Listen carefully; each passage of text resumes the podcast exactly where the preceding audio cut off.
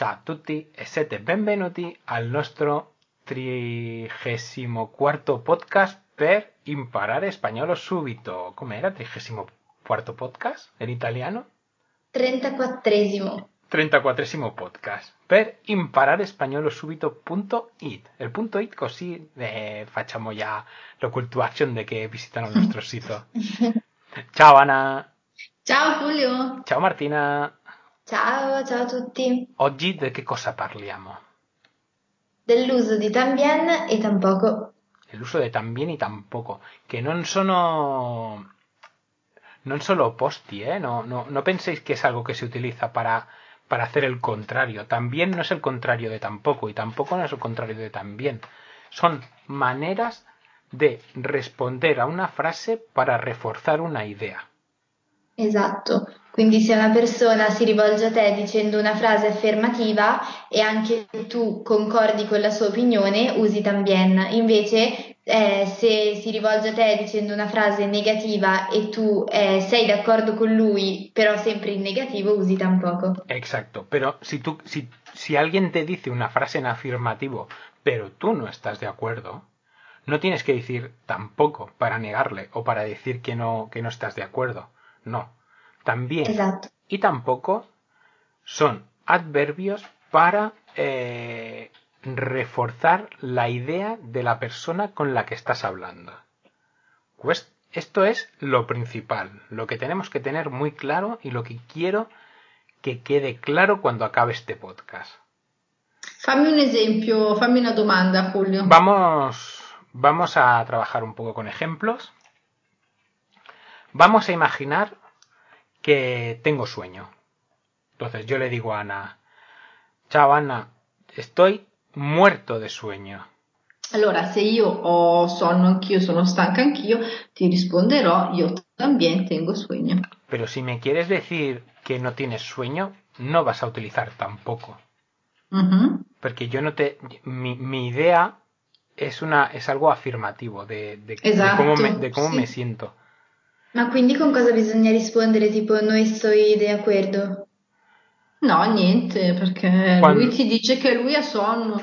Tu dici ok, vale. Bueno, perché è una frase affermativa, io tengo sueño, sì, okay, è una frase rivolta a se stesso. Sì, se io non sono stanco, non ho sonno, dico ok, vale. Giusto? Sì. Entonces, vamos a pasar a una frase negativa. Que acabe todo esto del coronavirus y tenga que ir a trabajar. Ana, no tengo nada de ganas de ir a trabajar. Ah, yo tampoco, Julio. Exacto.